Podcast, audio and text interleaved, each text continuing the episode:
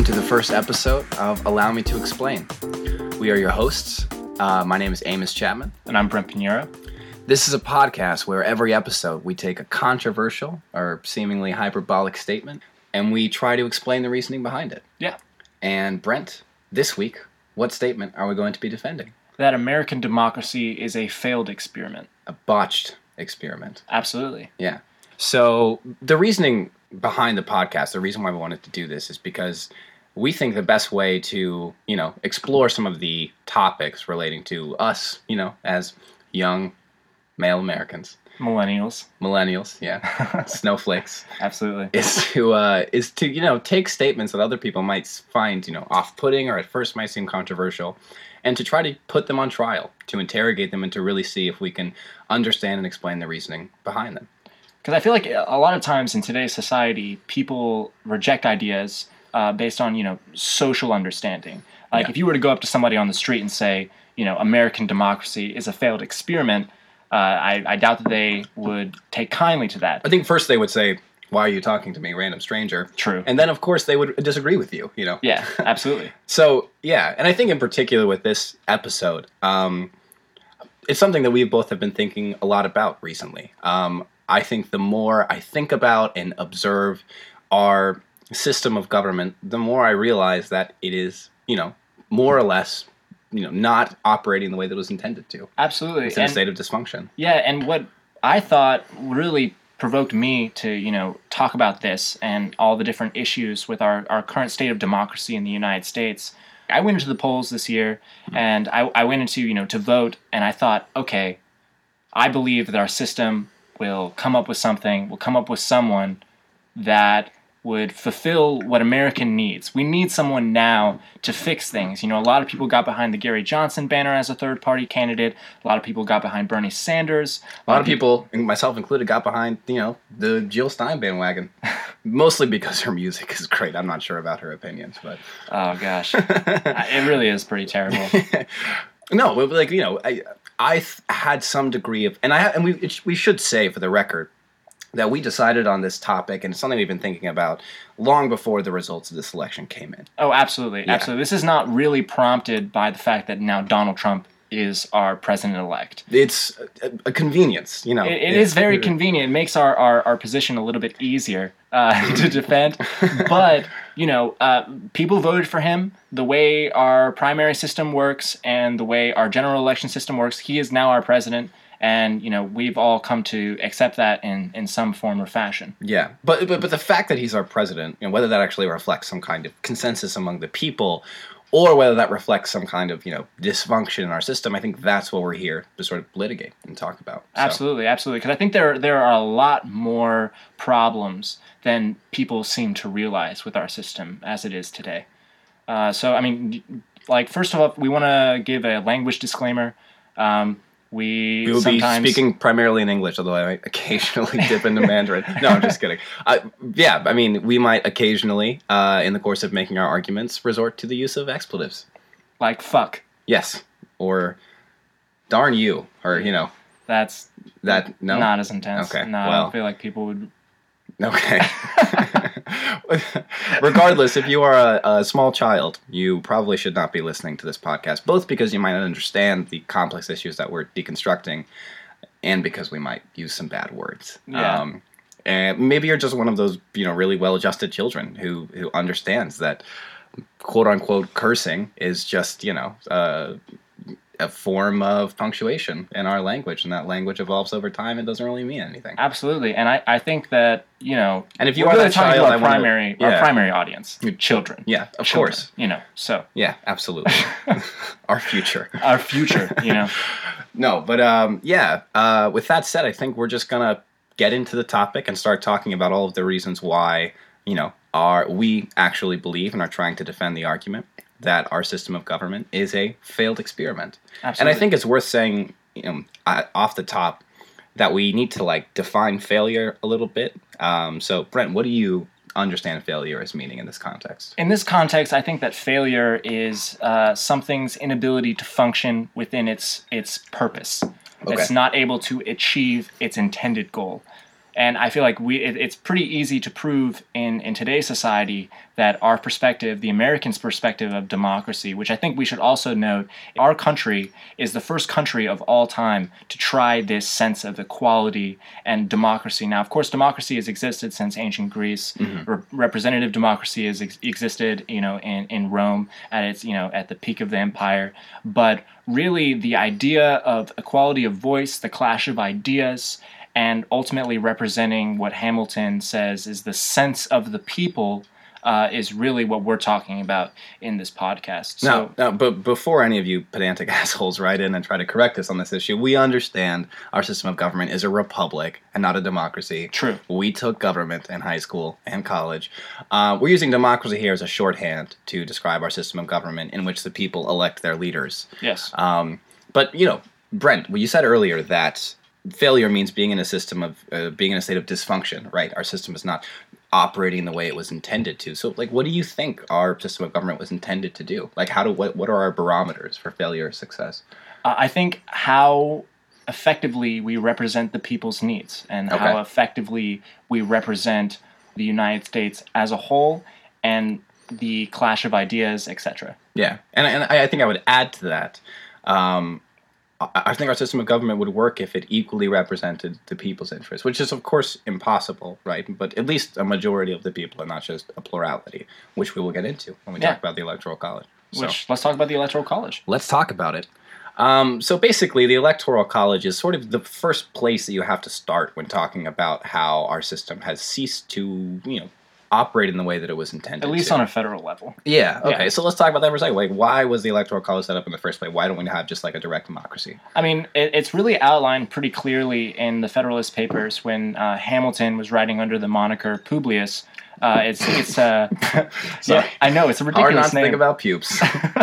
true, true. But you know, he says in Federalist, the Federalist Paper uh, 68, he talks a lot about how the Electoral College was set into place so that we wouldn't have majority factions or you know mm-hmm. mob rule controlling the federal government, controlling the way in which it interacts with the people and the policies that it implements. yeah. So basically, the reasoning behind it is that like any particular faction, at some point, if it congregated enough interest behind its message, could eventually achieve a majority, and then they could hold everybody else hostage to their will. Yeah, right? fifty-one percent versus the forty-nine percent. Exactly, right?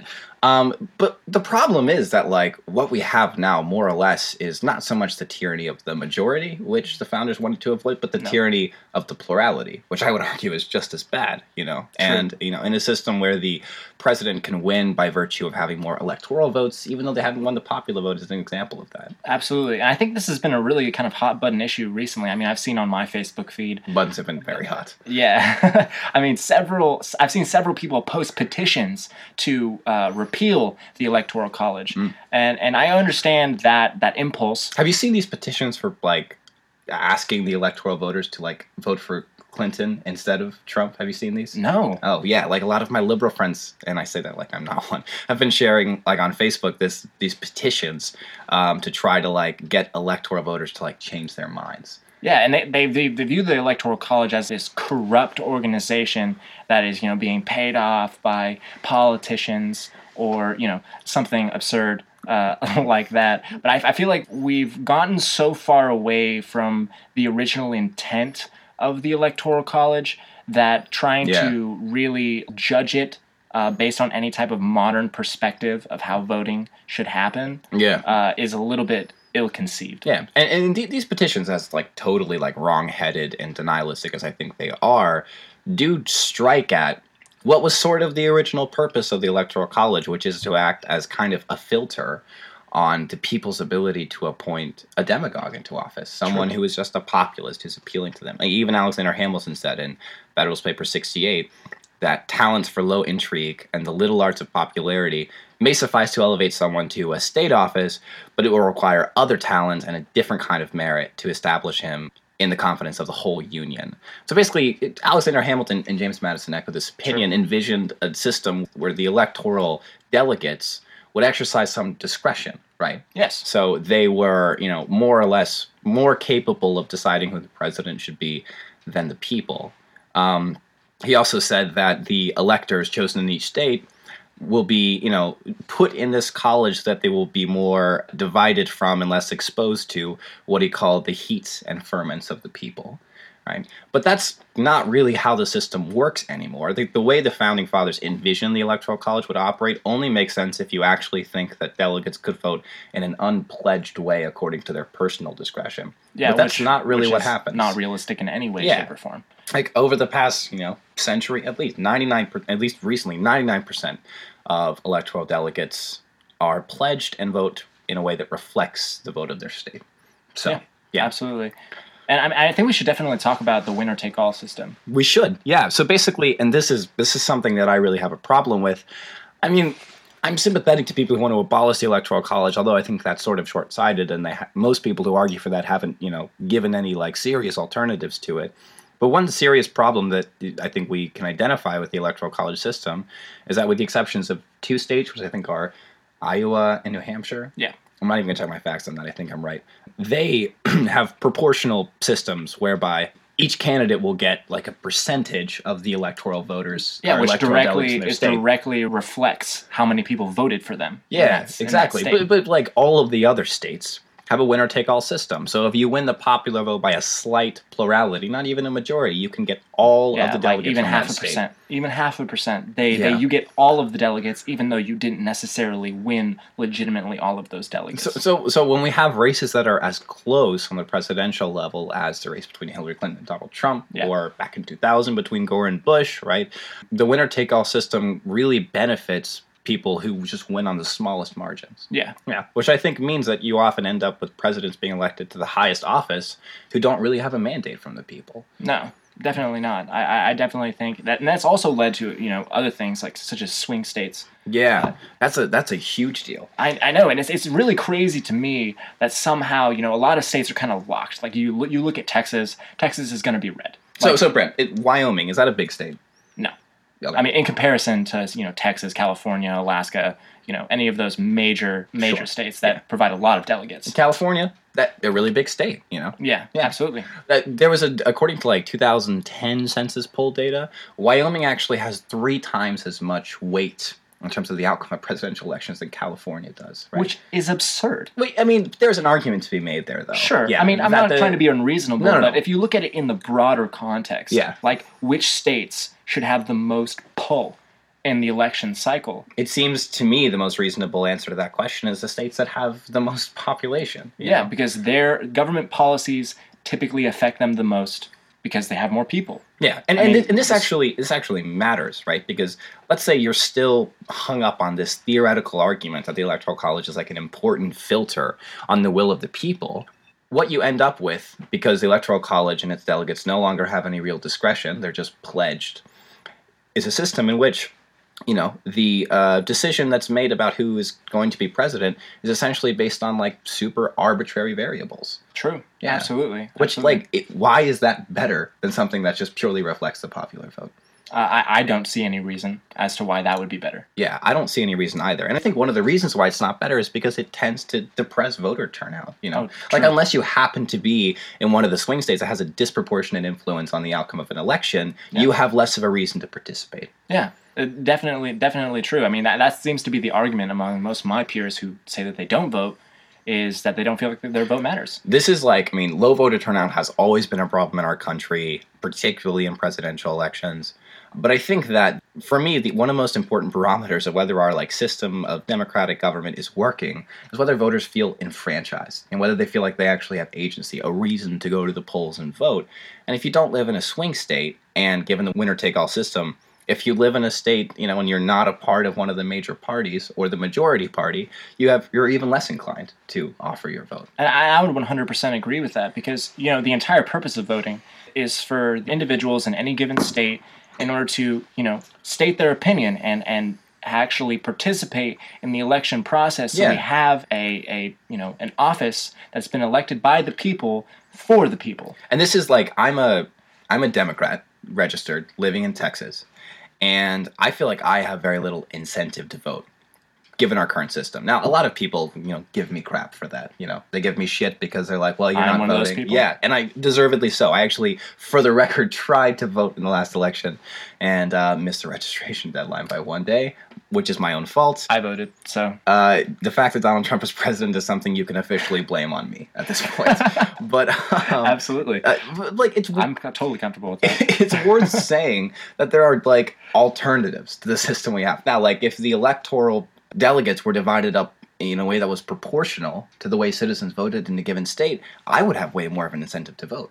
Because I would actually think that, you know, I could contribute to the amount of delegates that were being given to the Democratic candidate. Absolutely. Yeah. Absolutely. I mean, I, I personally am, am not a Democrat. Uh, I voted for Hillary Clinton in this last election Yeah, you did. uh, because Donald Trump is terrible, and I, I don't care what anybody else says.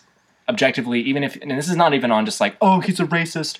Oh, you know, he's a terrible sexist person. Like, not even on that basis. Like, if you look at his hundred day plan, it's it's absolutely absurd. It's like egregious. the, the things that he wants to propose and do just defy economics. It's really interesting to me that you know I, I consider myself to be an independent. Uh, I really hate the two party system. We'll get into that a little later. I believe we will. Um, but I personally try to take an objective view, uh, looking at an individual candidate's policies and evaluating them and how I think they'll affect the United States. I like how you say that as if I am just entirely subjective and partisan.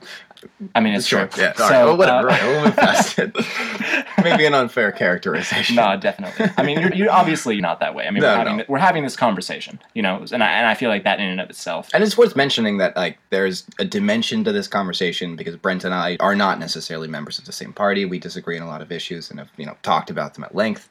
But I think what we can both agree on is that the winner take all system is problematic because it really disenfranchises people. It discourages them to participate in the voting process. And even if you don't think a proportional system would work, whereby each party gets a percentage according to the popular vote of delegates from a certain state, we could use like a system that's more or less uh, what a lot of parliamentary governments have, particularly the UK, where you vote in terms of like the order of your preference for Yeah. candidates. There's been a lot of evidence that that would actually improve. It's extremely turnout. effective because Yeah. you know when people provide their vote, it's not like a be all end all like this person Yes. over another person because you know each individual candidate is not going to advocate your specific ideals perfectly. And when the outcome of election of the election comes down to you know the margins, you know, Yeah. it makes Small sense for us to list our priorities. You know, I would say if I were to vote according to that metric in the last election, that like ideally I would want Hillary Clinton to be president, I would also accept below her maybe a Gary Johnson. You know. Jill Stein, I would feel like I put at the end of the list, even maybe below Trump. I don't know how. I don't know when her. you say that quantitative easing is a magic trick. I can't take you seriously. I mean, I'm I'm an, I'm an economics major. Have you seen that video where David Blaine just does a lot of quantitative easing? It's pretty impressive. I have not. You should send me that You link. should. I will. Yeah, I'll, I'll, I'll send it out to the interweb. D- definitely. I, I just think that there, there there's inherently a problem with the idea of just electing one individual person. In my personal opinion, I really, really like that system. Yeah, And I'm sure too. it comes with its own flaws, but I feel like those flaws are substantially less problematic than the current system that we have. So let's. I mean, to to to sort of recap the problems with the electoral college, you have a system whereby a candidate can win a very narrow plurality in a state and take all of their delegates, right? And if you were to multiply that across a lot of different states, you'll end up with a candidate for president who doesn't have a mandate from the people, right? Definitely not. it doesn't have to be a pure popular election system, right? But there's a lot of room for compromise in between the a, a direct democracy and the system we have now. Yeah, it, like you don't necessarily have to have mob rule or representative system. But the problem is like, and this is the reason why we're arguing that the our system of government, American democracy, is failing as an experiment, because those kind of reforms that we are proposing that could be made to the electoral college would require a constitutional amendment which you know to go back to another kind of dysfunction or you know antiquated aspect of our system is super hard to do. You can't just like change the constitution. And I mean, I feel like there are definitely good reasons There- for that. We don't want the government to be able to change things so rapidly without having any check. But at the same time, I think the, our system right now is so antiquated that it is making it a lot harder than it should be, and it's making it difficult for especially our generation to have a voice, to And it- actually yeah. to to actually change the way in which we view elections, to change our system, and actually provide it with a better system. And obviously like a certain you know party's feeling about the electoral college whether it's good or bad changes from election to election like Oh, the democratic true. party is now decrying the failures of the electoral college in a way that they were you know as well back in 2000 right yeah, and they, I mean, they definitely cherished it when Obama got elected. Sure, I totally agree. But I think that's something that like most Americans can agree on is that the system could be improved. It could be. But even like given the consensus around changing the electoral college, the odds of being able to like amend the constitution in a way that actually would reform it are just incredibly, you know, hard to overcome. It, it is. It just It- requires a supermajority of a majority of states. uh, which which you know and that is a whole other conversation in and of itself Yeah. but i mean that you know disincentivizes a lot of people in, in our generation and even previous generations to try and take steps to change it because it's so incredibly difficult yeah. to get those things changed that it's it, it, sometimes it seems like it would take a miracle yeah. to, to make these things actually happen Yeah, absolutely. So I'm I don't know. I think that often there's a binary in this conversation where either you believe the electoral college should exist or it shouldn't, right? But like we I think there's a lot of things we could do to reform it in a way that most Americans would totally approve of and support. yes Yeah. And, but those those are not in in in the popular light No. And they're not Those- in the popular are not- conversation. Yeah, people are not talking about fixing it. It's either it's you know it's these extremes where it's like either we have it or we don't. Well, and this you know, is- and this I think is- that's ridiculous. This is one of the the problem. I mean, this is one of the problems. I mean, it's so difficult to change the constitutional system that's been set up that we just accept it as stasis, right? So we we just cope every four years with the outcomes from the electoral college without having serious conversations about the fact that this could be better. This could be more reflective of what we as American citizens because want. it's always been it's always been that way. Yeah. you know, and people are people are comfortable with that. There's you know people automatically naturally have an aversion to change, and I understand that. But we need to start taking That's steps. because you're a libertarian. Yeah, I mean, I don't, I don't, I don't know if that's necessarily true. Change and hope. maybe, Okay. maybe. Uh, but I, I think there's definitely something to be said with the way in which our, you know, our system of media is set up, the information that people get. That a lot of people are just so disenfranchised from the system, from not only just voting, but believing that they have a voice. And I don't mean to sound sappy or generic, but it, it really is important in a system where people vote in elected officials, where people feel like their voice matters. And right now it doesn't. And I feel like the that's why the electoral college I feel is like ultimately yeah, failing it, it honestly comes down to like whether you actually believe that democracies function most effectively when a majority of the people actually feel enfranchised when they turn out to the polls when they're involved in local, state, and federal politics. I mean, there are a couple other standards, but but as far as our system goes, that's that is the Yeah. main measure because you know, we, we don't have the fears of you know corruption and like people being voted in just because they bought off the right people. Which I mean, some people believe that we do, but I, I'd like to believe uh, from the evidence that's been presented to me and that's available Yeah, yeah. to the public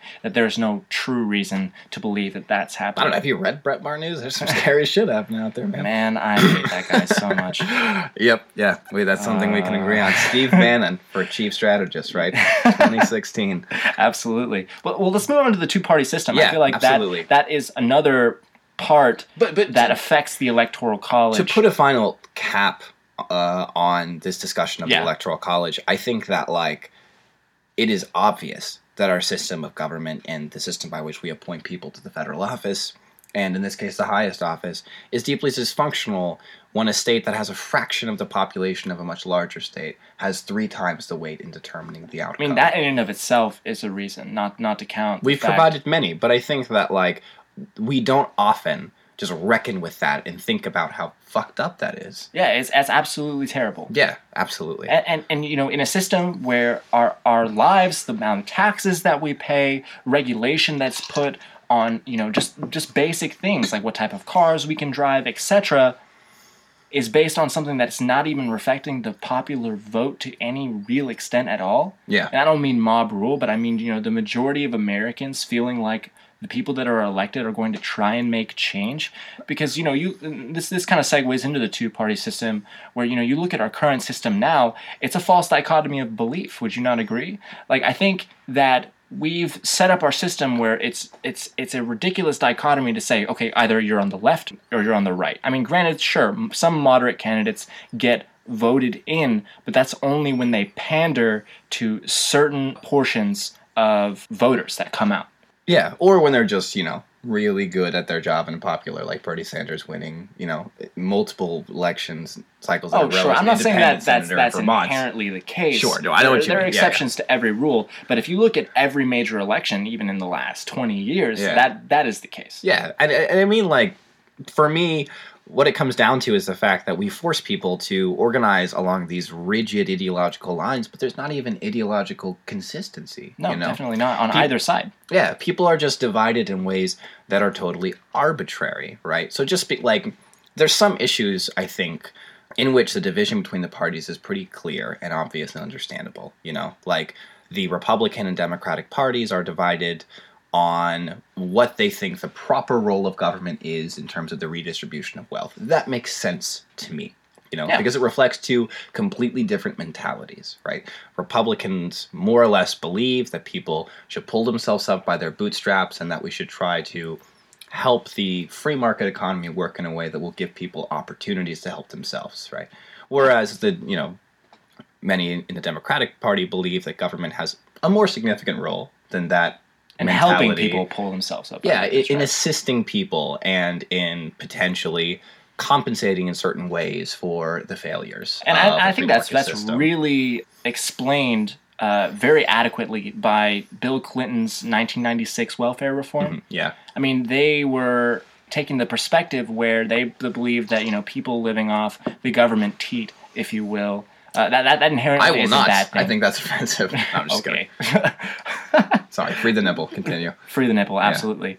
Um, and I, I think that, that that is ultimately a, a really good example of when this started to happen, especially on you know the left. Sure. where they decided that you know they wanted to help people get out of poverty which in and of itself i don't think anybody would disagree with that premise but ultimately where the party lines are drawn is how we achieve that goal and i think there's a lot of ideological inconsistency with both parties on the republican party you know they believe in personal liberty when it comes to you know things like gun rights when it comes to economic freedoms you know property rights things like that but when it transfers over to social issues Yeah. you know, such as you know, like whether or not you're pro-life, pro-choice, etc. They're really not in favor of that, and the same on the left. Same on the left. They're very much for social liberties. Yeah.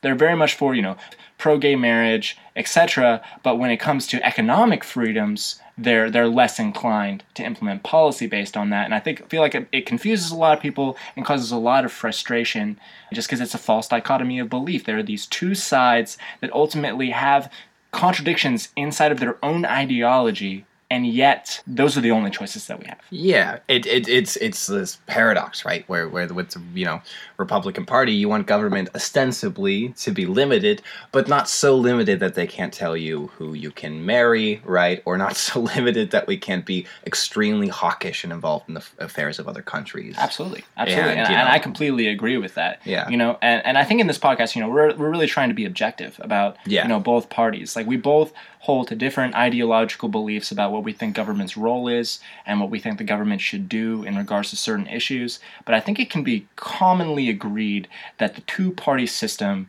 both sides have substantial flaws in their ideology. I totally agree. And I think that it's worth saying for the record that one of the reasons why our critique of the two party system extends to a critique of our system um, of government is because it doesn't allow for anything other than the two party system, which is what's been proven over time, you know. and, that, and that's kind of manifested itself in closed primaries, Yeah, right? exactly. Like the ability of the inability of people to be able to really vote and affect change in primaries if they're not related to one of the two parties. Exactly. The, I mean, closed primaries just make me so totally incensed, right? Because you should still be able to vote in a way that determines like the outcome of who's going to represent your state or who's going to be president without registering with one of the ma- two major parties, right? Absolutely, absolutely. I mean, I feel like that in and of itself undermines the American idea that everyone should have a voice, that there should be an equality of ideas, and we should be able to dish those ideas out, and whichever one is best that benefits the American people should be the one that is implemented. Exactly, exactly. I, and I think that what it comes down to is on a state level is just the parties have too much control, right? Definitely. Yeah, right. The fact that you, I mean, obviously primaries are not official elections, right? They are just determining who is going to be nominated to run for either major party. But at the same time, they're very significant, right? Yeah, absolutely. I mean, you know, you look at even this last election, I feel like is a prime Yeah. example, not to, you know, Sure. just press on button issues that are, you know, going on right no, now. press those buttons, dude. Press. Absolutely. but, you know, on, on a, just a logical level, Yeah. if you look at what's happening right now, do we really think that Hillary Clinton or Donald Trump were the best candidates that both sides could present? I, I feel like that No. in and of itself is an argument against the two party system. But I mean, depending on your political Let- let's, views let- and let's, what you let's, think, let's make sure though change. that yeah, I mean, as much as I agree with you, Brent, let's make sure that our perspective here is not too limited or contemporary, right? I think this Oh, sure. has been a problem for a long time. Oh, absolutely. But that, that that is that is an example that I think a lot Yeah. of the listeners can identify with. I totally agree. Um, because ostensibly most of them voted in the last election. Hopefully. If you didn't, fuck you. I didn't either, so fuck myself, I guess. Um, but uh, no, I think though that like yeah, uh, sure.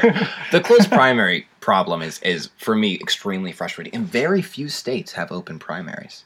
Very few. it's ridiculous. Which is like, and it's one of those. It it. it it creates a binary where you are literally incentivized to assemble along the lines of the two party system because if you don't, you won't be able to vote in primaries in a lot of states. and your vote won't matter even you know in many more than- in many ways in terms of the incentive structures of our elections you are punished for not being a member of one of the two parties absolutely in a, in a variety of ways and that to me is a particular source of frustration and evidence that we just our system of government does not allow for the kind of plurality of beliefs that should thrive in a democracy absolutely and not, not even on just on the primary level but if you look at you No, know, absolutely. the general election Yeah. it really prevents voter specialization people Yeah. cannot vote really for what they believe should should happen you know they, they cannot actually vote for you know specific policies i mean a lot of states you know provide propositions and things like that sure But when you look at the actual candidates, the people that are going to be making these executive decisions,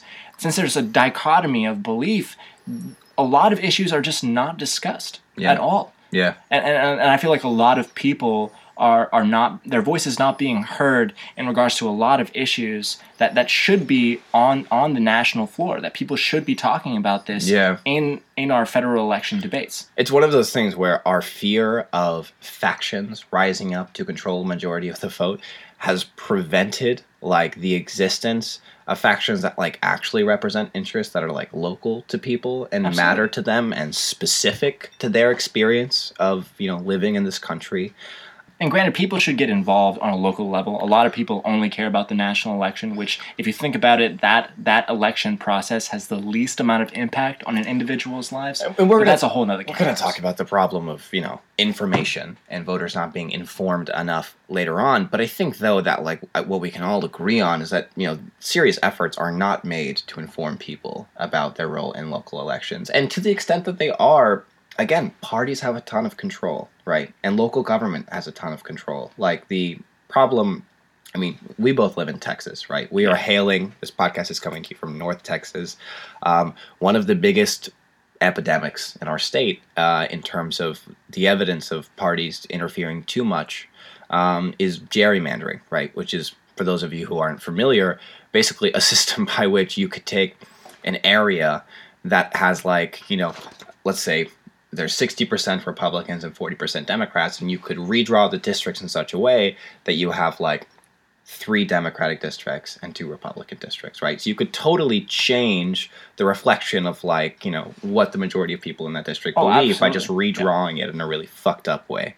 Um, that's a huge problem in Texas and one that legally state and local governments are not really held accountable for. Well, so, and, and it's it's ultimately their right.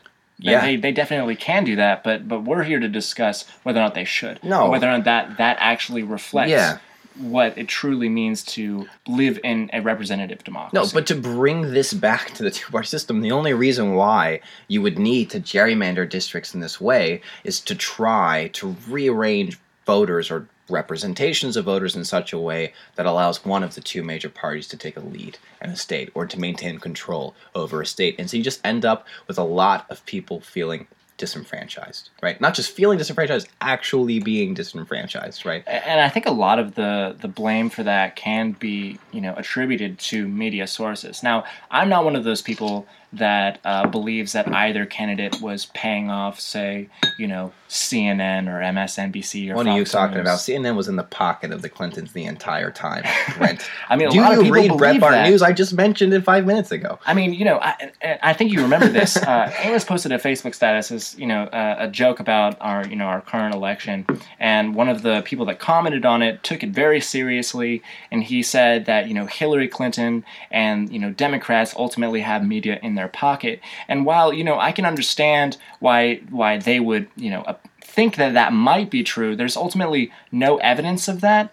But also, if you look at most news sources, they're completely isolating the two party system. They only look at either what the Republicans are doing or what the Democrats are doing. Now, occasionally, you know, some news sources uh, talked about third parties when Gary Johnson couldn't remember what Aleppo was or couldn't think of a world leader that he admired. Or that one time he talked, he described climbing Mount Everest as looking up its skirt Yeah. and taking a peek. yeah, A very was, sexualized account of his that was climbing of Mount Everest. disgruntling to say the least. He has said a lot of things that disgruntle me.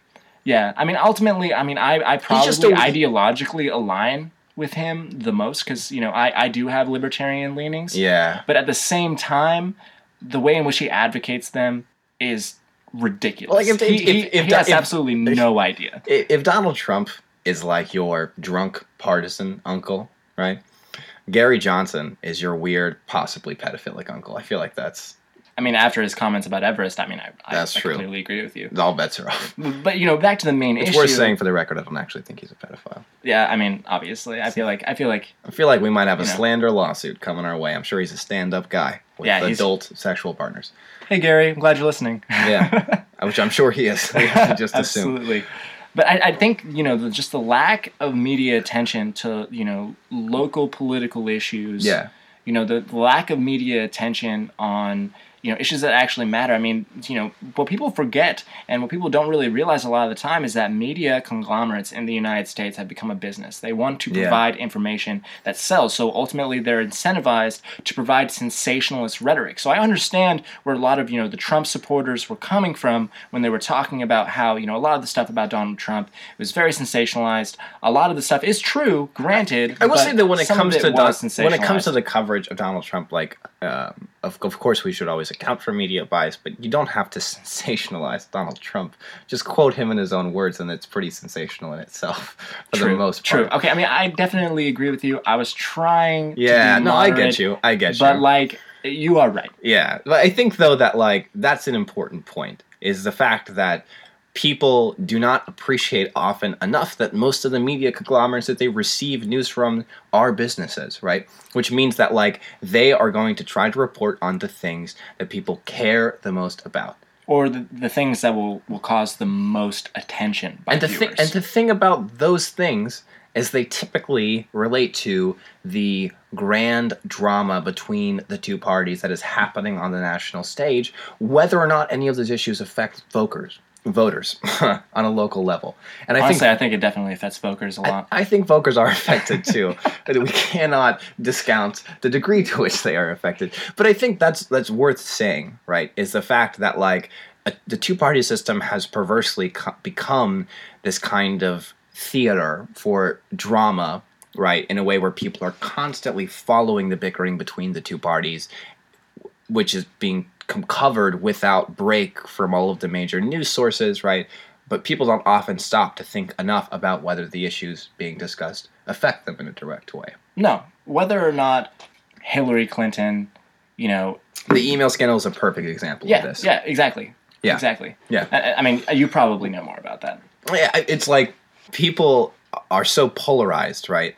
That the primary issue of this election originated with the fact that a high ranking member of the executive branch used a private email server, right? Which I think. Which I mean, those emails were leaked, though. I'm, I'm, uh, yes, they were. I mean, I, I feel like I feel like a lot of the time, And of course, they did not reveal anything that was particularly compromising to national security, right? true, true. Yeah. But I think a lot of people, especially on the right, are really upset by the fact that she got away with that scot free, I don't. right? Yeah. And also, a lot of liberals and a lot of liberal politicians have kind of just scoffed it off, which, you know, to a certain extent, there's justification for. But on the other hand, it seems like people are denying that it actually happened. No, no. There, there was anything, no, any, like, any problem But again, with that. Yeah, polarization of the spectrum of thinking within the two party system. Either this issue matters or it totally doesn't. It does matter. It does not matter as nearly as much Exactly. as a lot of Republican voters thought it did, and it certainly would But it never was be the definitely basis. sensationalized. Yes, exactly. And that's the thing, right? Is that if we had spent less time in this election talking about this email scandal, which, if we're being totally honest, is more about people's hatred and suspicion of Hillary Clinton than anything she may or may not have actually done.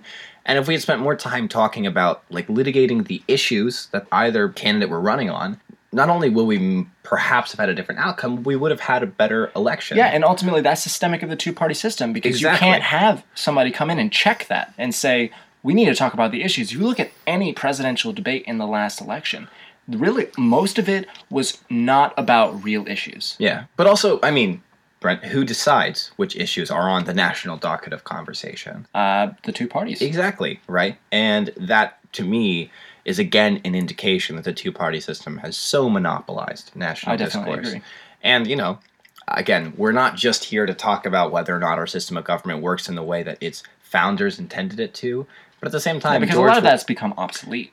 You know, Yes. just with the contemporary society, the evolution of the economy, the evolution of society. Yes. You know, a lot of it cannot be applied in the way in which they I'm not a constitutional originalist. I don't think the founding fathers could have envisioned, not because they weren't smart dudes, but because things change, right? What our country would become. Yeah, At the absolutely. same- There's no way they could have had No. that foresight. Of course. And I think people who try to argue for like the infallible naturalism of the Constitution are a little bit deluded about the forward thinking um, that went into it. I will say at the same time, though, that you know George Washington was forward thinking enough to warn against the particular dangers of a two party system, and look what happened. That's what we ended up with. Exactly.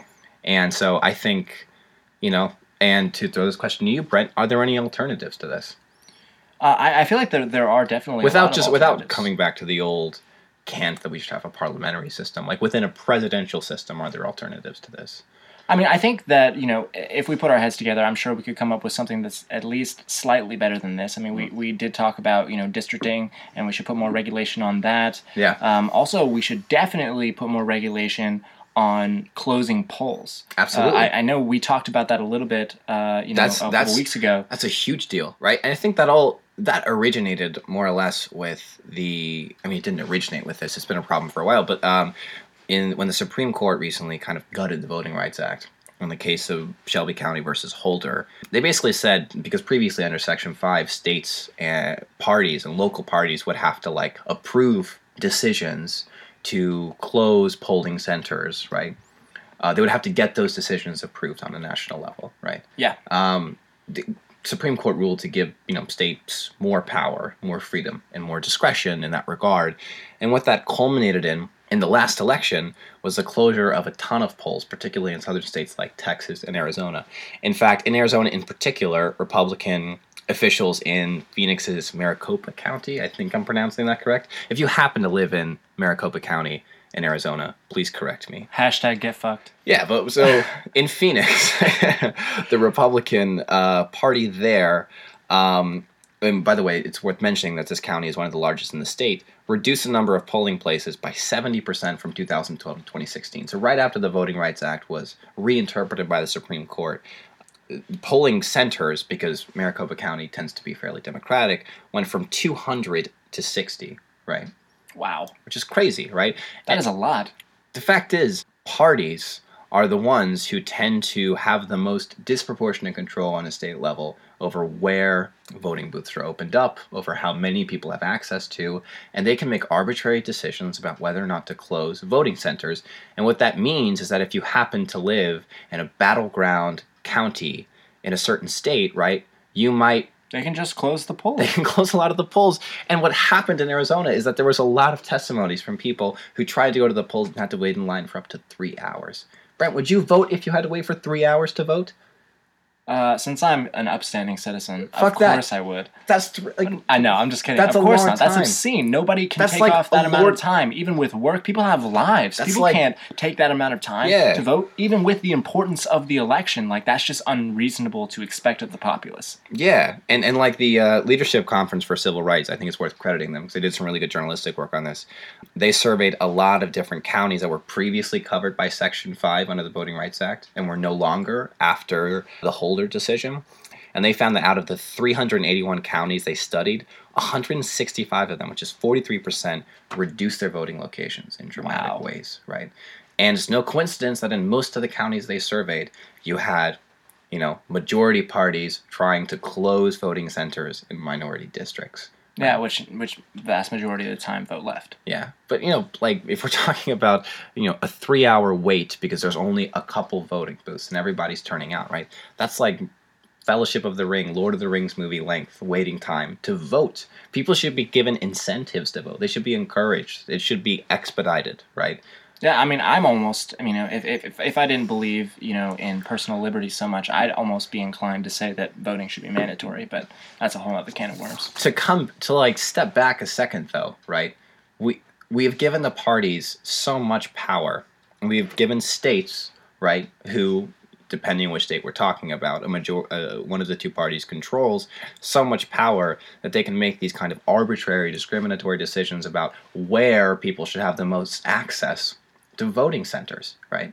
Which t- seems to me to have like a very direct effect on the outcome of elections because you can either encourage or discourage people. And honestly, personally, I'm I'm always the first to advocate, you know, Tenth Amendment rights, federalism, the idea that states should be able to regulate what they want within state lines. But this seems to be, since it's you know affects things on a national level, I'm not entirely sure that I agree with the Supreme Court's decision I- to allow them to do this because I feel like a lot of politicians strategically used this in order to you know close out, like you said, minorities. And and ultimately can change the entire outcome of an election and skew it. A lot of people only think that you know elections can be skewed when someone intentionally like miscounts the votes or something like that very cinematic movie perspective on like how things would go down. But even small changes like this like where people can vote can drastically affect absolutely. you know election outcomes. Yeah, and I think the federal government here is uniquely positioned to force states to be accountable, right? Because if we're talking about, you know, a, a state in which a party has a majority hold, right, they're just going to do whatever they can to try to diminish the influence of the minorities on the outcome of the election, which just creates a kind of stasis where one of the two parties just maintains control over And so let, let me ask you this, Amos. Yeah. Like we talk about all these things happening, but you know, in order to truly solve a problem, you need to look at its core cause. okay. And and what do you think is causing, you know, these different things to happen? Like you know, seg redistricting, you know, uh, taking away polls, not allowing open primaries, different things like that. What do you think is really the driving force behind These decisions need to be made by organizations, right, that are not partisan, which of course seems unrealistic in the two party system, right, which kind of comes back to our premise, right?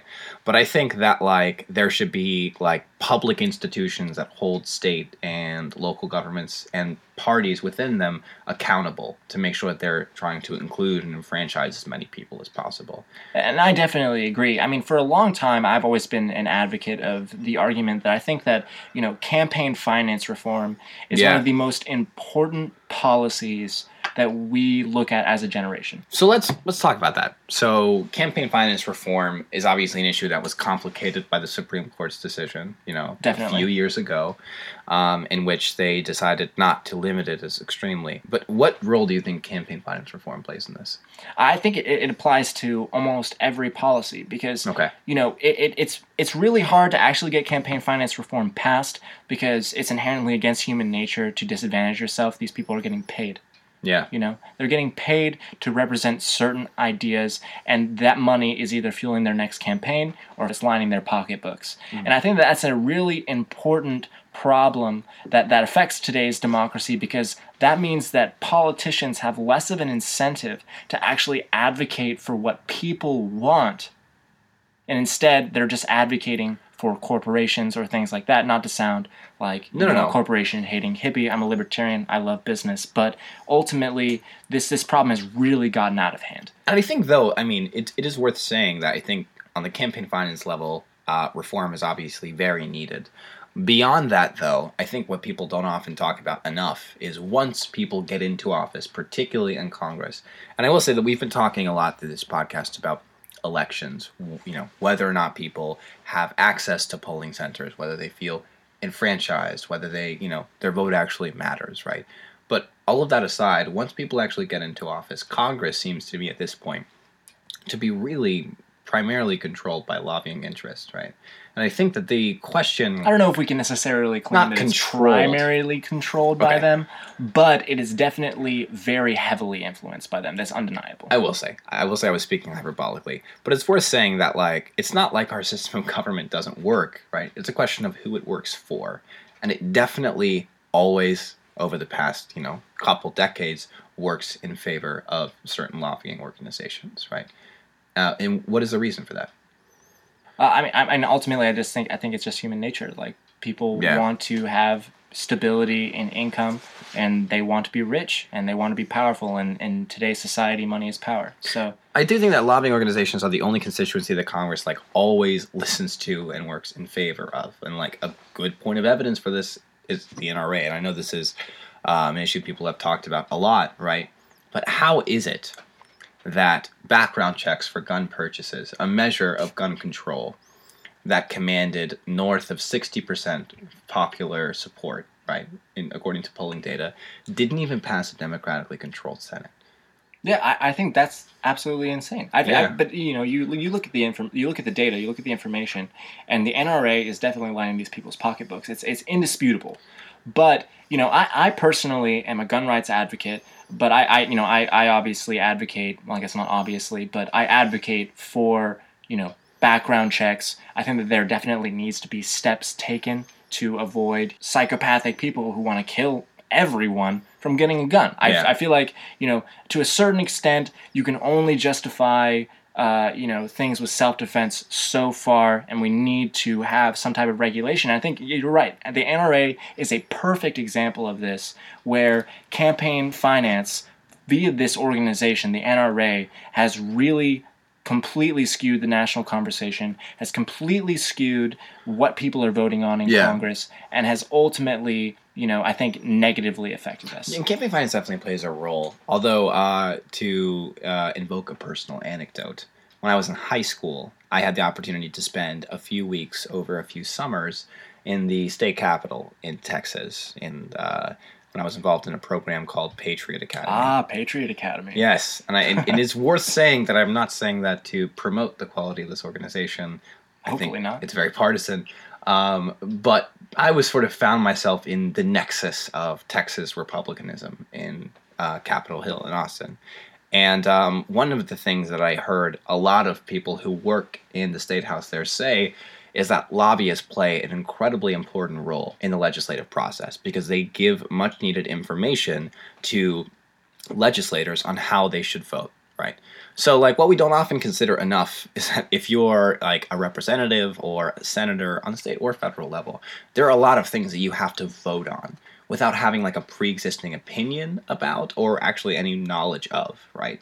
And one thing that lobbying organizations do very effectively is they give like summaries to legislators of, like how they should vote and they try to like Absolutely. inform them and guide them, right? Where the issue though arises is the fact that we don't have limits on how much money they can give them Yeah. to vote in that. And I, I honestly don't think there's any problem with that. If we had limits on like the amount of money that you know any individual lobbyist organization can Yeah. give to government officials, where it doesn't necessarily completely sway their vote, but they want to provide the information. This freedom of information ultimately leads to better decisions, and I don't think anybody can really argue against that. Yeah. But where the problem lies is not in whether or not they're giving them information and that allows them to vote in a more educated manner. It's more of the regardless of their own personal decision and the decisions of their constituents, they're voting in a certain way to advance themselves via personal gain monetarily. No, yeah, exactly. We have a very like swelled bureaucratic system of government, right? Where there are a lot of resources that are being allocated to a lot of different places, and there's a huge opportunity because of the gap of knowledge that both voters and congressmen have about the things they're voting about. There's this huge gap of knowledge that special interests can just fill, right? Which means that they actually, because they tend to be very smart about this, can control the allocation of resources in a way that allows them to just get a bunch of spending earmarked for their shit. And so that's what I mean when I say that our system of government most often works in those people's favor, the people who have the ear, right, of Yeah. the people we've elected into office, in a way that we as voters just don't. And yeah, which is which is perverse. Yes, it's dysfunctional. It's fucked up. It's an indication that our system is just not working in the way it was intended to. And I think there's a lot of solutions to that problem. There's a lot of ways to cut out the influence of lobbying on Congress. There's a lot of ways to reform and eliminate campaign finance, But the issue is with that idea is establish that incentive structures. yeah, exactly. Like these people, congressmen, Yeah. would have to vote to you know decrease their own income for the public good. They're not going to and they're not that. going to do that. I mean, you know, I and, and don't get me wrong, I I am the most Well, I, I, avid. I say they. That there there are many advocates of campaign finance reform who have run Oh. for office. Oh, sure. Obviously, we're generalizing. Just for Sure. I mean, uh, yeah, yes, but uh, in the national conversation, and even on on a state level, it's not brought up a lot. I mean, No. that was one great thing that you know Bernie Sanders brought up, and even Donald Trump brought up. I mean, if you look at his hundred day plan, I mean, that was one of the first things he wants to do in his hundred days. Now, that's one of the least likely things If I were that will actually go down with his with his presidency. But I mean, these things are now you know coming into the national light to a certain extent. We don't want to downplay that, but it's just really hard to see how these things would ever get achieved. and I will say on the note of Donald Trump, just because I want to talk about this for a second, it is worth saying that he is sort of a unique case because he didn't need like it, his campaign was sort of independently financed. I mean, he did get a lot of money from the Republican Party, Sure. but like Eventually. eventually, right? But it, he didn't really need a lot of the like. He didn't have to go to like Sheldon Adelson or the Koch brothers and like get their funding, right? Yeah. Which means that he, based on this election, doesn't have any particular personal incentive, right, to keep campaign finance alive. Now that said, now that he is president and leader of the Republican Party. I think that he's going to have second thoughts about that, and I also think that a lot of the people. Well, it's not even his unilateral decision. No, it's not. I mean, obviously, and it would actually, at this point, require uh, an overturning of the Supreme Court's decision, which is probably not going to happen, especially if he gets his way in terms of appointments. Um, but I think it's worth saying that a lot of Donald Trump's friends would have less influence on the outcome of elections if campaign finance was actually reformed, and so I think there's very little likelihood that he would actually advocate for that in like a serious way within his office as president. I mean, I don't know. I, how, I would like to give him- You, I would like to give him the benefit- analyze how serious a politician is about a certain That- position. that's true. In the amount that they talk about it, or you know, the actions that they take. I mean, he Yeah. presented it on a national and an international level. Uh, that that's his plan. That's what he wants to do in his first hundred days. Well, but the thing to- is, to is be- like, I don't think that that will actually yeah, happen. I think that's so absurd. It's not going to happen. And actually he has talked about lobbying. What does he propose to do about lobbying? Uh, I think uh, he has a couple of different policies. I mean, if you if you look at his hundred day plan, he talks about how he wants to prevent people in government for five years after being in government from being able to work for a lobbyist organization or even to lobby for a foreign country. Uh, which I thought was interesting. I didn't even realize that that was really an issue. It is- uh, until I looked into it. I It mean, is interesting. It's worth stating, and I and I mean, I think John Dickerson over at the Slate Political Gabfest put a good point on this. That that doesn't actually target like most of the problem. You know, like a lot of the people lobbying for. but it's a step. I think I think it's a good step. Sure. Yeah. Yeah. I I certainly agree. Although again, there's it's not likely that it would ever get passed. Uh, and it's not something he could pacify. But that, I mean, that is something that you know, uh, Donald Trump isn't all bad. I mean, he's mostly bad. But, no, no, no, know, no. I totally agree, and I want to. I want to There find. are some policies that I think are, are easily easy to advocate for being good for the country. we should try to find as much as we can the silver linings and the people's decision here, uh, But or trying to remove ourselves from of the people's NAFTA decision. is not one of those things. No, I totally agree Definitely with you on that one. That is Uh, such a. T- I'm. I don't want. I don't want to digress, but honestly, fuck Canada and Mexico. Why do we want to hang out with those people? We should just get out of this. yeah, it's not like they're can. our closest trade partners and No. give us stuff dirt cheap. No, definitely not. That doesn't not help our like economy Canada's our second largest trading partner. yeah, Not that Uh, important. Gosh. But I mean, you know, kind of getting back on topic. Yeah. You know, I, I think we've talked about a lot of things. You know, we talked about the electoral college. We talked about the two-party system. We talked about campaign finance. And I think all of these collectively kind of represent how our democracy and, and its purpose and its original function and what it was trying to do to encapsulate the sense of the people, as Hamilton would say, or you know, just advocate for what people actually want is substantially lacking. I agree. And, and actually, I, I totally agree.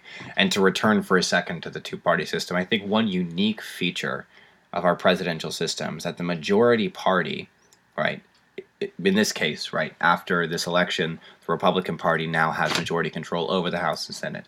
Now, granted, in the Senate, that's a very thin majority, it's marginal. Still, right, they will be able by majority to pass a lot of bills.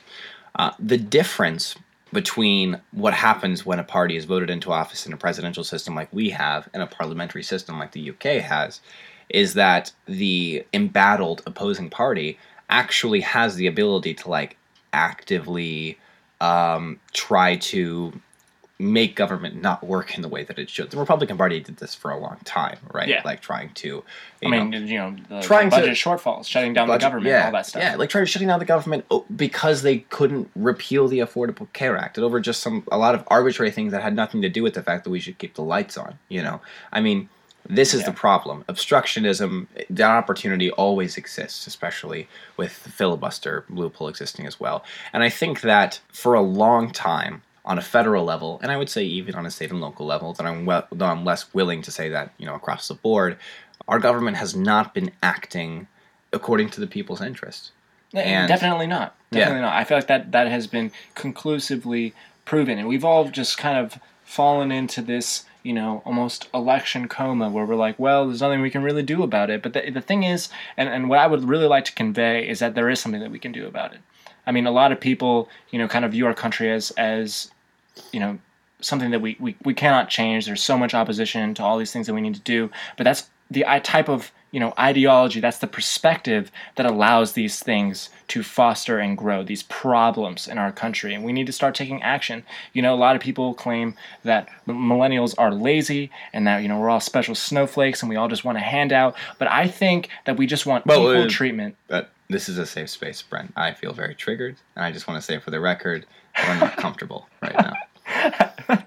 Absolutely. But but but in all seriousness though, people can make a difference. If if if a lot of people write their congressman, that's something that that cannot be truly ignored.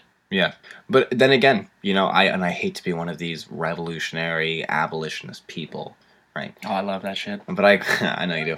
Uh, I question. I'm saying this as someone who who is very interested in potentially going into politics. I question the degree to which, as private citizens, we can actually affect change within our system. You know, as it currently stands. What do you think about that? I, I don't know. I, I I feel like that's a very fatalistic perspective. It is. and I and I'm a I, I don't I don't guy. necessarily. I mean, sure, but the, the thing is, is like I don't think that that on its face is a viable statement because if enough people decide to make the change, it will happen. I agree. like regardless of the flaws i mean we've, we've gone through this whole podcast talking about how you know we have all these flaws with our our democracy but that's because we've allowed it to fester and become this way we have the ability to make change Exactly. And I think, you know, it was Alexis de Tocqueville who, for me, has just been a guiding voice through this whole thing. I mean, he said a couple of things that I want to highlight. One of the things that he highlighted is America's greatness comes from not from its superior enlightenment, but from its ability to repair its faults, right? And I think over the next 10 years, we're really going to have to take a test to see whether that's actually true because we're starting to confront a lot of the failures and shortfalls of our system of government. And we've confronted them before, right? But in a way that I think feels kind of final. It's all the baby boomers' fault. I mean, I agree. I want to blame my parents for this, don't you? I mean, I, I definitely don't want to, but it's definitely true. I'm being facetious. And if you haven't caught on, I do that a lot. But I think that it, I mean, to Tocqueville's point still stands, right? If our country is truly great, its greatness lies in our ability to be aware of and to correct for the faults in our system or the faults. Yeah, faults and in we definitely we definitely can do that. or the faults in our stars. Okay. All right. Uh, Okay, man. Brent, so let's for the listeners summarize what we've talked about today. I mean, ultimately, we've talked about you know a few different things. We talked about the electoral college, like we said earlier. You know, we talked about the two-party system. We talked about lobbying and campaign finance, which we personally believe uh, uh, that's not the the limit at which we can examine the problems of our country. Like we know that there are a lot of other problems Yeah. existing, We spent yeah, we but we, we, these are the most prevalent. We have talked a lot about the systems by which we elect people to office, right? We didn't even get to foreign policy or any of the other issues No, definitely that I'm sure we would like to talk about. The point is, assuming that we believe that our system of government was originally intended to operate in such a way that would improve the lives of and represent the interest of a majority of the people, That's its function. it has ceased to do that. Is in a state of dysfunction by I think any reasonable characterization. And, and I think what, what we ultimately are trying to advocate here is not just to say that the world is terrible and have a very fatalistic perspective on just everything is bad. You know, there's nothing we can do. We can do something. We can make a change, and we ultimately can fix our democracy in America and re- reestablish, you know, greatness uh, and make America great again. Oh wow. Fuck you. That's all I have to say. I will say on on a closing note that I think the reason why I remain optimistic about the future of this country is because I think its people are great and diverse and warm and welcoming and that all of those things are true despite the fact that we have very little ability to affect change through our systems of government right which is like entirely the point right our system of democracy has proven, I think, to be a failed experiment. That doesn't mean our country is. That doesn't mean our society is. That doesn't mean the diversity that we all appreciate is. It just means that we have to find a way to make our systems of government as good as the society that we enjoy. Absolutely, and that, that means compromise. That means compromise. That means systemic change.